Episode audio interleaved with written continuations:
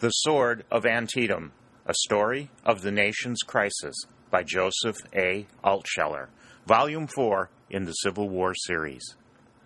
Produced by Civil War Audio at civilwar.builtwithflash.com. Read by John Verzes. Chapter 2 At the Capitol.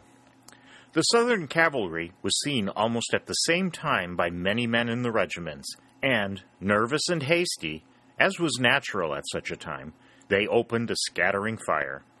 The horsemen did not return the fire, but seemed to melt away in the darkness. But the shrewdest of the officers, among whom was Colonel Winchester, took alarm at this sudden appearance and disappearance. Dick would have divined from their manner, even without their talk, that they believed Jackson was at hand. Action followed quickly. The army stopped and began to seek a strong position in the wood. Cannon were drawn up, their mouths turned to the side on which the horsemen had appeared, and the worn regiments assumed the attitude of defense. Dick's heart throbbed with pride when he saw that they were as ready as ever to fight, although they had suffered great losses and the bitterest of disappointments. What I said, I've got to say over again, said Pennington ruefully. The night's no time for fightin'. It's heathenish in Stonewall Jackson to follow us and annoy us in such a way. Such a way, such a way, said Dick impatiently. We've got to learn to fight as he does. Good God, Frank, think of all the sacrifices we are making to save the Union, the great republic. Think how the hateful old monarchies will sneer and rejoice if we fail. And here in the East, our generals just throw our men away. They divide and scatter our armies in such a manner that we simply ask to be beaten. Shh, shh, said Warner as he listened to the violent outbreak, so unusual on the part of the reserved and self contained lad. Here come two generals. Two too many, muttered Dick. A moment or two later, he was ashamed of himself, not because of what he had said, but because he had said it. Then Warner seized him by the arm and pointed. A new general, bigger than all the rest, has come, he said, and although I've never seen him before, I know with mathematical certainty that it's General John Pope, Commander in Chief of the Army of Virginia. Both Dick and Pennington knew instinctively that Warner was right. General Pope, a strongly built man in early middle years, surrounded by a brilliant staff, rode into a little glade in the midst of the troops and summoned to him the leading officers who had taken part in the battle. Dick and his two comrades stood on one side, but they could not keep from hearing what was said and done. In truth, they did not seek to avoid hearing, nor did many of the young privates who stood near and who considered themselves quite as good as their officers. Pope, florid and full faced, was in a fine humor. He complimented the officers on their valor, spoke as if they had won a victory, which would have been a fact had others done their duty, and talked slightingly of Jackson. The men of the West would show this man his match in the art of war. Dick listened to it all with bitterness in his heart.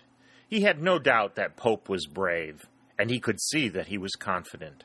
Yet it took something more than confidence to defeat an able enemy. What had become of those gray horsemen in the bush? They had appeared once, and they could appear again. He had believed that Jackson himself was at hand, and he still believed it. His eyes shifted from Pope to the dark woods, which, with their thick foliage, turned back the moonlight. George, he whispered to Warner, do you think you can see anything among those trees? I can make out dimly one or two figures, which no doubt are our scouts. Ah. The long ah was drawn by a flash and the report of a rifle. A second and a third report came, and then the crash of heavy fire. The scouts and sentinels came running in, reporting that a great force with batteries, presumably the whole army of Jackson, was at hand. A deep murmur ran through the Union army, but there was no confusion. The long hours of fighting had habituated them to danger. They were also too tired to become excited, and, in addition, they were of as stern stuff at night as they had been in the morning. They were ready to fight again. Formidable columns of troops appeared through the woods, their bayonets glistening in the moonlight. The heavy rifle fire began once more. although it was nearly midnight, and then came the deep thunder of cannon, sending round shot and shells among the Union troops. But the men in blue, harried beyond endurance, fought back fiercely. They shared the feelings of Pennington.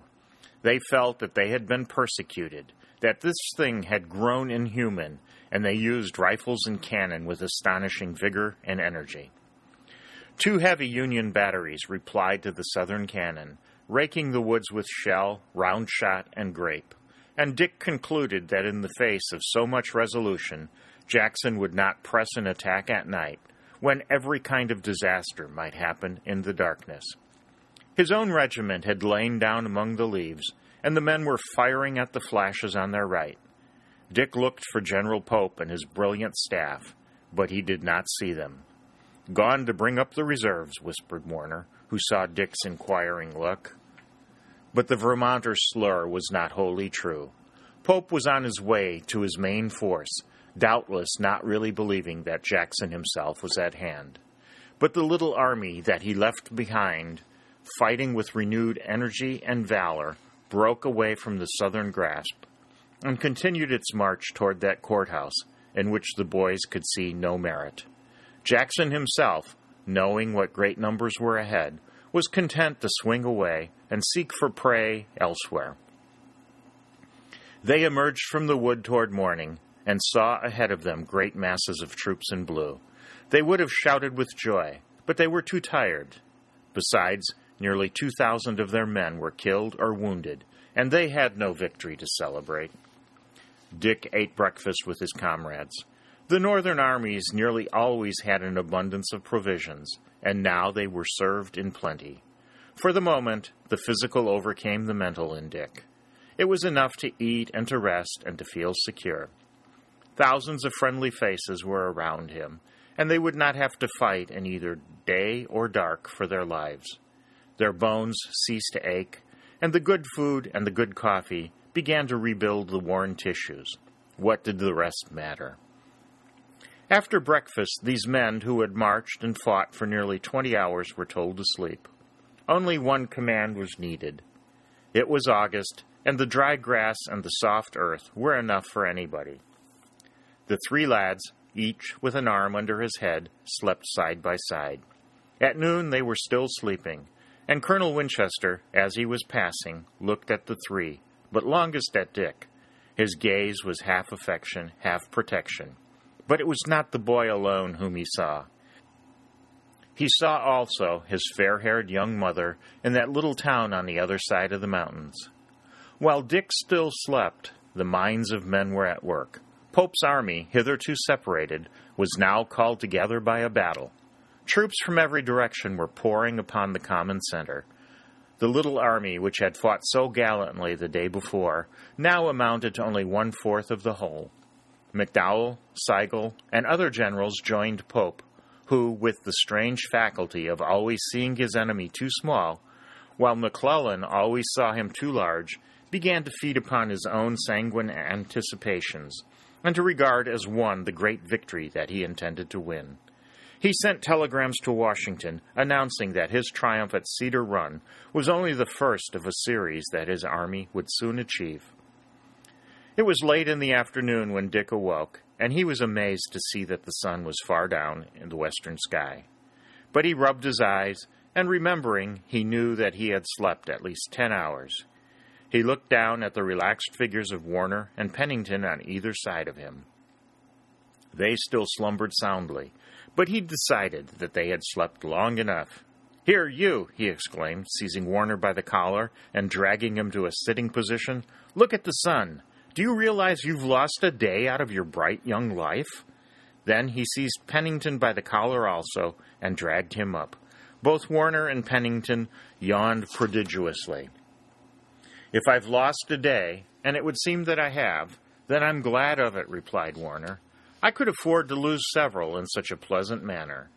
I suppose a lot of Stonewall Jackson's men were shooting at me while I slept, but I was lucky and didn't know about it. You talk too long, said Pennington. That comes of your having taught school. You could talk all day to boys younger than yourself, and they were afraid to answer back. Shut up, both of you. said Dick. Here comes the sergeant, and I think from his look he has something to say worth hearing. Sergeant Whitley had cleansed the blood and dust from his face, and a handkerchief tied neatly around his head covered up the small wound there. He looked trim and entirely restored, both mentally and physically. Well, Sergeant, said Dick ingratiatingly, if anything has happened in this army, you're sure to know of it. We'd have known it ourselves, but we had an important engagement with Morpheus, a world away, and we had to keep it. Now, what is the news? I don't know who Morpheus is, replied the sergeant, laughing, but I'd guess from your looks that he is another name for sleep. There's no news of anything big happening. We've got a great army here, and Jackson remains near our battlefield of yesterday. I should say that we number at least 50,000 men, or about twice the rebels. Then why don't we march against him at once? The sergeant shrugged his shoulders. It was not for him to tell why generals did not do things. I think, he said, that we're likely to stay here a day or two. Which means, said Dick, his alert mind interpreting at once, that our generals don't know what to do. Why is it they always seem paralyzed when they get in front of Stonewall Jackson? He's only a man like the rest of them. He spoke with perfect freedom in the presence of Sergeant Whitley, knowing that he would repeat nothing. A man, yes, said Warner in his precise manner, but not exactly like the others. He seems to have more of the lightning flash about him. What a pity such a leader should be on the wrong side. Perhaps we'll have his equal in time. Is Jackson's army just sitting still? asked Dick. So far as scouts can gather, and I've been one of them, replied Sergeant Whitley, it seems to be just campin', but I wish I knew which way it was going to jump. I don't trust Jackson when he seems to be napping. But the good Sergeant Stouts were to remain for two days at least. The two armies sat still, only two miles apart, and sentinels, as was common throughout the Great War, became friendly with one another. Often they met in the woods and exchanged news and abundant criticism of generals. At last, there was a truce to bury the dead who still lay upon the sanguinary field of Cedar Run. Dick was in charge of one of these burial parties, and toward the close of the day he saw a familiar figure, also in command of a burial party, although it was in a gray uniform. His heart began to thump, and he uttered a cry of joy. The unexpected, but not the unnatural, had happened. Oh, Harry! Harry! he shouted. The strong young figure, in the uniform of a lieutenant in the Southern Army, turned in surprise at the sound of a familiar voice and stood, staring. Dick! Dick Mason! he cried. Then the two sprang forward and grasped the hands of each other. There was no display of emotion. They were of stern American stock, taught not to show its feelings, but their eyes showed their gladness. Harry, said Dick, I knew that you had been with Jackson, but I had no way of knowing until now that you were yet alive. Nor I you, Dick. I thought you were in the West. I was, but after Shiloh, some of us came east to help. It seemed after the seven days that we were needed more here than in the West. You never said truer words, Dick. They'll need you and many more thousands like you. Why, Dick, we're not led here by a man. We're led by a thunderbolt. I'm on his staff. I see him every day. He talks to me, and I talk to him. I tell you, Dick, it's a wonderful thing to serve such a genius. You can't beat him. His kind appears only a few times in the ages. He always knows what's to be done, and he does it. Even if your generals knew what ought to be done, most likely they'd do something else. Harry's face glowed with enthusiasm as he spoke of his hero, and Dick, looking at him, shook his head sadly. I'm afraid that what you say is true for the present at least, Harry, he said. You beat us now here in the East, but don't forget that we're winning in the West. And don't forget that here in the East, even, you can never wear us out. We'll be coming, always coming. All right, old Sobersides, we won't quarrel about it. We'll let time settle it. Here come some friends of mine whom I want you to know. Curious that you should meet them at such a time. Two other young lieutenants in gray uniforms, at the head of a burial party, came near in the course of their work, and Harry called to them. Tom! Arthur! A moment, please. This is my cousin, Dick Mason, a Yankee, though I think he's honest in his folly. Dick, this is Arthur St. Clair, and this is Tom Langdon, both friends of mine from South Carolina. They shook hands warmly. There was no animosity between them. Dick liked the looks and manners of Harry's friends. He could have been their friend, too. Harry has talked about you often, said Happy Tom Langdon. Says you're a great scholar and a good fellow, all right every way, except the crack in your head that makes you a Yankee. I hope you won't get hurt in this unpleasantness, and when our victorious army comes into Washington, we'll take good care of you and release you soon. Dick smiled. He liked this youth who could keep up the spirit of fun among such scenes. Don't you pay any attention to Langdon, Mr. Mason, said St. Clair. If he'd only fight as well and fast as he talks, there'd be no need for the rest of us. You know you couldn't win the war without me, said Langdon. They talked a little more together. Then trumpets blew, the work was done, and they must withdraw to their own armies. They had been engaged in a gruesome task, but Dick was glad to the bottom of his heart to have been sent upon it. He had learned that Harry still lived, and he had met him. He did not understand until then how dear his cousin was to him. They were more like brothers than cousins. It was like the affection their great grandfathers, Henry Ware and Paul Cotter, had felt for each other, although those famous heroes of the border had always fought side by side, while their descendants were compelled to face each other across a gulf. They shook hands and withdrew slowly. At the edge of the field, Dick turned to wave another farewell, and he found that Harry, actuated by the same motive at the same time, had also turned to make a like gesture. Each waved twice instead of once, and then they disappeared among the woods. Dick returned to Colonel Winchester. While we were under the flag of truce, I met my cousin, Harry Kenton, he said. One of the lucky fortunes of war. Yes, sir, I was very glad to see him. I did not know how glad I was until I came away. He says that we can never beat Jackson, that nothing but death can ever stop him. Youth often deceives itself, nor is age any exception. Never lose hope, Dick. I don't mean to do so, sir. The next morning, when Dick was with one of the outposts, a man of powerful build, wonderfully quick and alert in his movements, appeared. His coming was so quick and silent that he seemed to rise from the earth, and Dick was startled. The man's face was uncommon. His features were of great strength, the eyes being singularly vivid and penetrating. He was in civilian's dress, but he promptly showed a pass from General Pope, and Dick volunteered to take him to headquarters, where he said he wished to go. Dick became conscious, as they walked along, that the man was examining him minutely with those searching eyes of his, which seemed to look one through and through. You are Lieutenant Richard Mason, said the stranger presently, and you have a cousin, Harry Kenton, also a lieutenant, but in the army of Stonewall Jackson. Dick stared at him in amazement. Everything you say is true, he said, but how did you know it? It's my business to know. Knowledge is my sole pursuit in this great war, and a most engrossing and dangerous task I find it. Yet, I would not leave it. My name is Shepard, and I am a spy. You needn't shrink. I'm not ashamed of my occupation. Why should I be? I don't kill. I don't commit any violence. I'm a guide and educator. I and my kind are the eyes of an army. We show the generals where the enemy is, and we tell him his plans. An able and daring spy is worth more than many a general.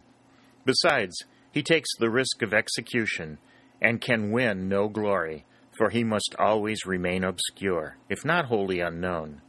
Which, then, makes the greater sacrifice for his country, the spy or the general?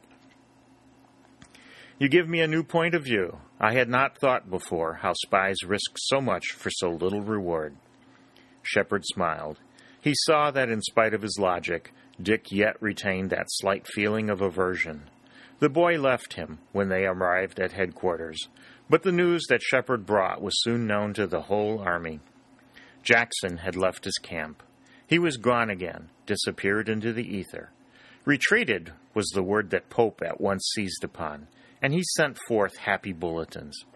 Shepard and other scouts and spies reported a day or two later that Jackson's army was on the Rapidan, one of the numerous Virginia rivers. Then Dick accompanied Colonel Winchester, who was sent by rail to Washington with dispatches. He did not find in the capital the optimism that reigned in the mind of Pope. McClellan was withdrawing his army from Virginia, but the eyes of the nation were turned toward Pope. Many who had taken deep thought of the times and of men were more alarmed about Pope than he was about himself. They did not like those jubilant dispatches from headquarters in the saddle. There was ominous news that Lee himself was marching north, and that he and Jackson would soon be together. Anxious eyes scanned the hills around Washington. The enemy had been very near once before, and he might soon be near again. Dick had an hour of leisure, and he wandered into an old hotel at which many great men had lived. They would point to Henry Clay's famous chair in the lobby, and the whole place was thick with memories of Webster, Calhoun, and others who had seemed almost demigods to their own generation. But a different crowd was there now. They were mostly paunchy men who talked of contracts and profits. One, to whom the others paid deference, was fat, heavy, and of middle age, with a fat, heavy face and pouches under his eyes. His small eyes were set close together, but they sparkled with shrewdness and cunning. The big man presently noticed the lad who was sitting quietly in one of the chairs against the wall. Dick's was an alien presence there, and doubtless this fact had attracted his attention. Good day to you, said the stranger in a bluff, deep voice. I take it from your uniform, your tan, and your thinness that you've come from active service. In both the West and the East, replied Dick politely. I was at Shiloh, but soon afterward I was transferred with my regiment to the East. Ah, then, of course, you know what's going on in Virginia. No more than the general public does. I was at Cedar Run, which both we and the rebels claim as a victory. The man instantly showed a great increase of interest. Were you? he said. My own information says that Banks and Pope were surprised by Jackson, and that the rebel general has merely drawn off to make a bigger jump. Did you get that impression? Will you tell me why you ask me these questions? said Dick in the same polite tone. Because I've a big stake in the results out there. My name is John Watson, and I'm supplying vast quantities of shoes and clothing to our troops. Dick turned up the sole of one of his shoes and picked thoughtfully at the hole halfway through the sole. Little pieces of paper came out. I bought these, Mr. Watson, from a sutler in General Pope's army, he said. I wonder if they came from you. A deeper tint flushed the contractor's cheeks, but in a moment he threw off anger. A good joke, he said jovially. I see that you're ready of wit despite your youth. No, those are not my shoes. I know dishonest men are making great sums out of supplies that are defective or short. A great war gives such people many opportunities, but I scorn them. I'll not deny that I seek a fair profit, but my chief object is to serve my country. Do you ever reflect, my young friend, that the men who clothe and feed an army have almost as much to do with winning the victory as the men who fight? I've thought of it, said Dick, wondering what the contractor had in mind. What regiment do you belong to, if I may ask? My motive in asking these questions is wholly good. One commanded by Colonel Winchester, recently sent from the West. We've been in only one battle in the East, that fought at Cedar Run against Jackson. Watson again looked at Dick intently. The boy felt that he was being measured and weighed by a man of uncommon perceptions. Whatever might be his moral quality, there could be no question of his ability. I am, as I told you before, said Watson, a servant of my country. A man who feeds and clothes the soldiers well is a patriot, while he who feeds and clothes them badly is a mere money grubber. He paused, as if he expected Dick to say something, but the boy was silent, and he went on. It is to the interest of the country that it be served well in all departments, particularly in the tremendous crisis that we now face.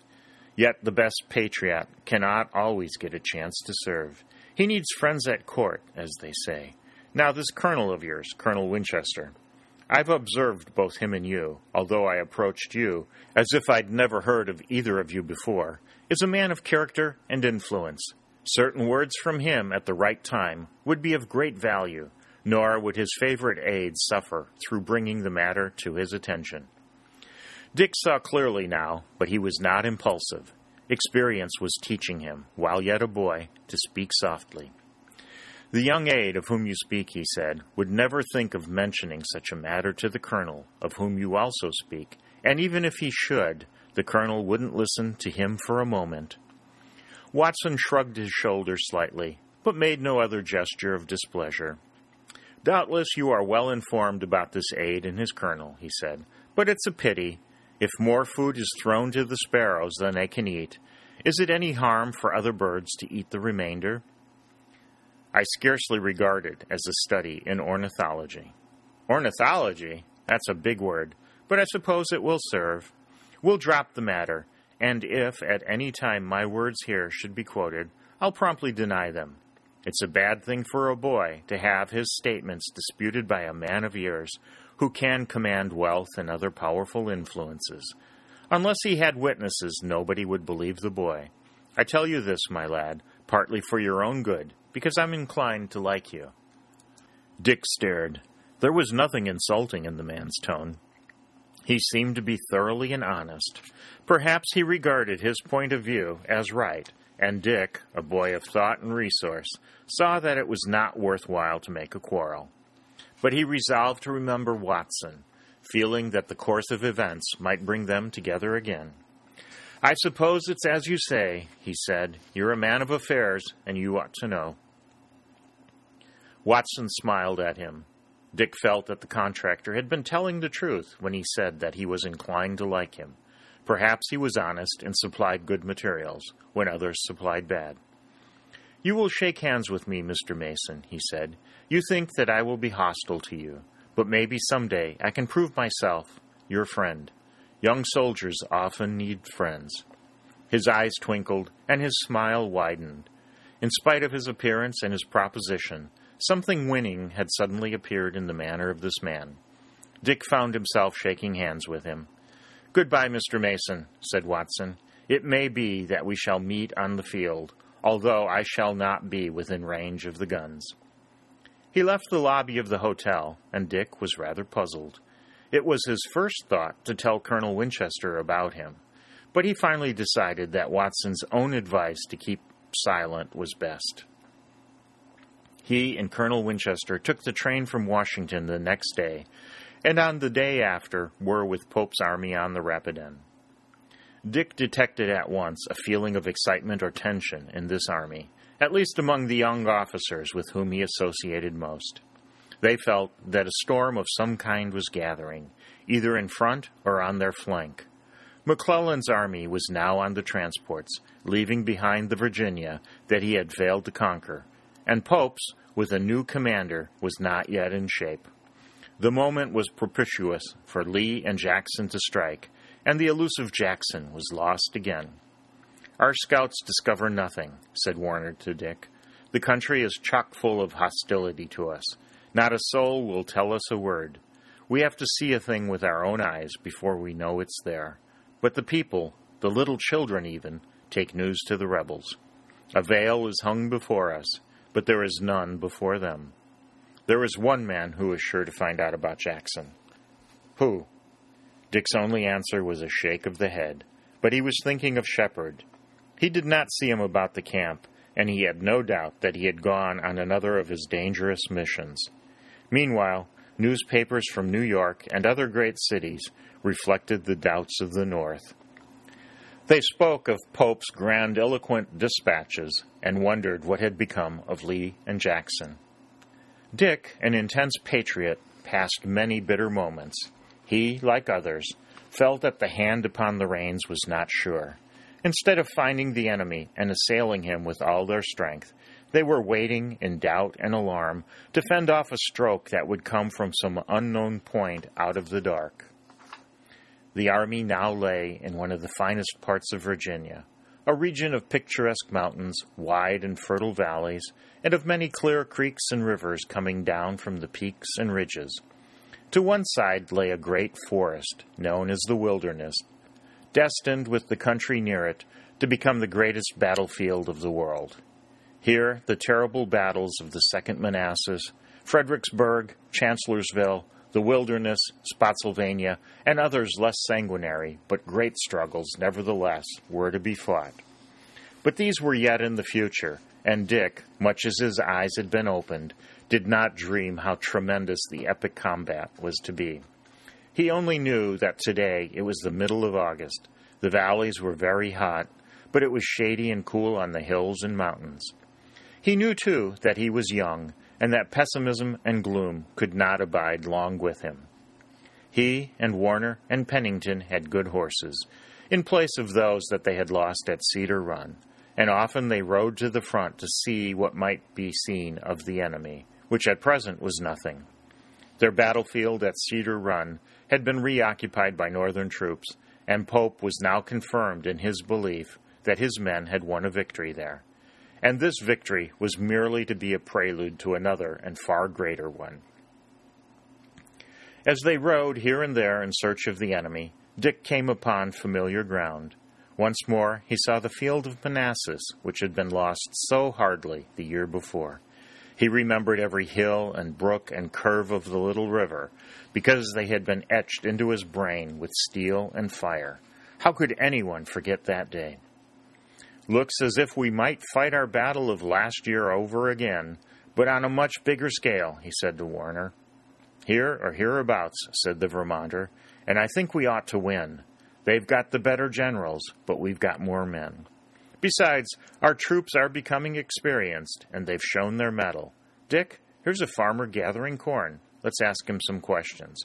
But I'll wager you a hundred to one before we begin that he knows absolutely nothing about the rebel army. In fact, I doubt that he will know of its existence. I won't take your bet, said Dick. They called to the man, a typical Virginia farmer in his shirt sleeves, tall and spare, short whiskers growing under his chin. There was not much difference between him and his brother farmer in New England. Good day, said Warner. Good day. You seem to be working hard. I've need to do it. Farm hands are scarce these days. Farming is hard work. Yes, but it's a lot safer than some other kinds men are doing nowadays. True, no doubt. But have you seen anything of the army? What army? The one under Lee and Jackson, the rebel army. I ain't heard of no rebel army, mister. I don't know of any such people as rebels. You call it the Confederate Army. Can you tell us anything about the Confederate Army? What Confederate Army, mister? I heard last month that when I went to the courthouse that there was more than one of them. I mean the one under Lee and Jackson. That's curious. A man come riding along here three or four weeks ago. Maybe he was a lightning rod agent, and maybe he had patent medicines to sell. He didn't say, but he did tell me that General Jackson was in one place and General Lee was in another. Now, which army do you mean? That was nearly a month ago. They're together now. Then, mister, if you know so much more about it than I do, what are you asking me questions for? But I want to know about Lee and Jackson. Have you seen them? Lord bless you, mister. Them big generals don't come visiting the likes of me. You can see my house over there among the trees. You can search it if you want, but you won't find nothing.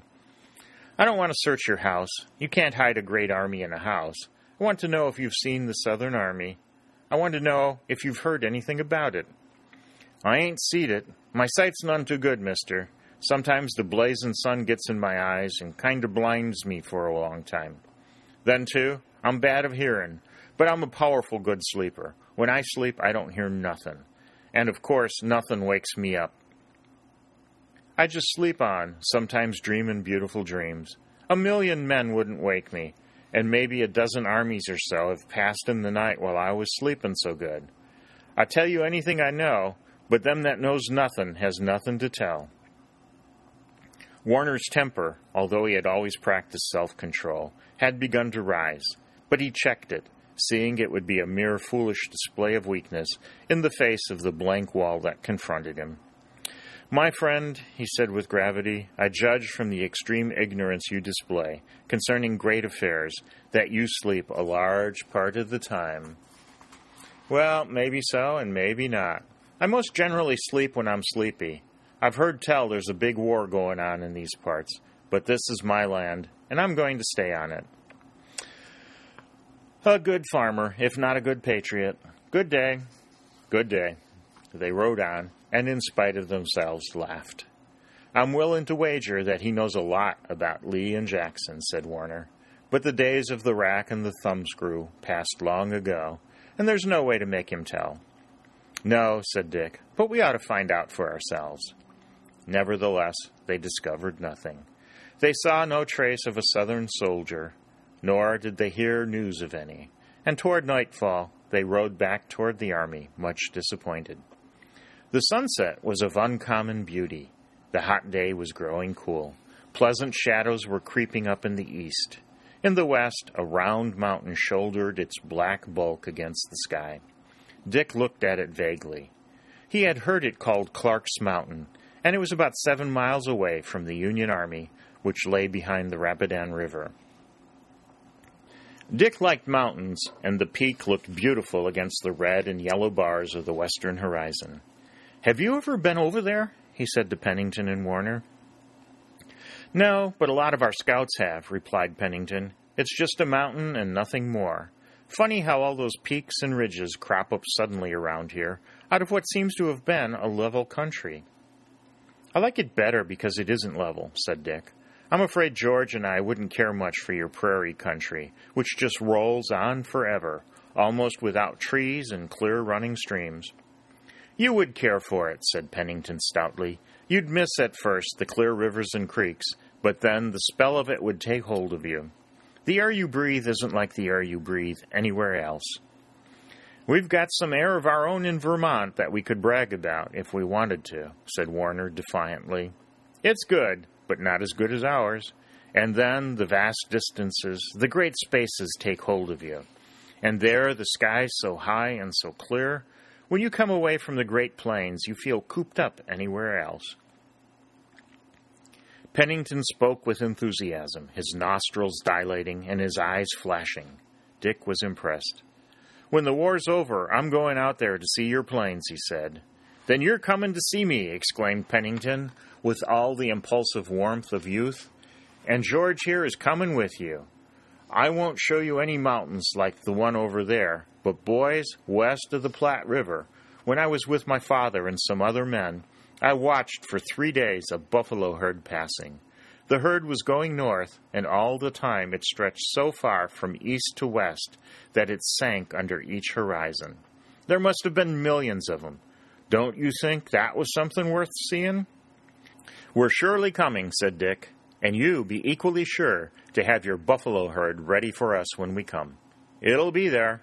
Meanwhile, here we are at the Rapidan, said the practical Warner and beyond it is our army. Look at that long line of fires, boys. Aren't they cheering? A fine big army like ours ought to beat off anything. We almost held our own with Jackson at Cedar Run, and he had two to one. We'll win. We're bound to win, said Dick, with sudden access of hope. We'll crush Lee and Jackson, and next summer, you and I, George, will be out on the western plains with Frank, watching the buffalo millions go thundering by. They forded the Rapidan and rejoined their regiment with nothing to tell. But it was cheerful about the fires. Optimism reigned once more in the Army of Virginia. McClellan had sent word to Pope that he would have plenty of soldiers to face the attack that now seemed to be threatened by the South. Brigades from the Army of the Potomac would make the Army of Virginia invincible. Dick, having nothing particular to do, sat late with his comrades before one of the finest of the fires, and he read only cheerful omens in the flames. It was a beautiful night. The moon seemed large and near, and the sky was full of dancing stars. In the clear night, Dick saw the black bulk of Clark's Mountain off there against the horizon, but he could not see what was behind it.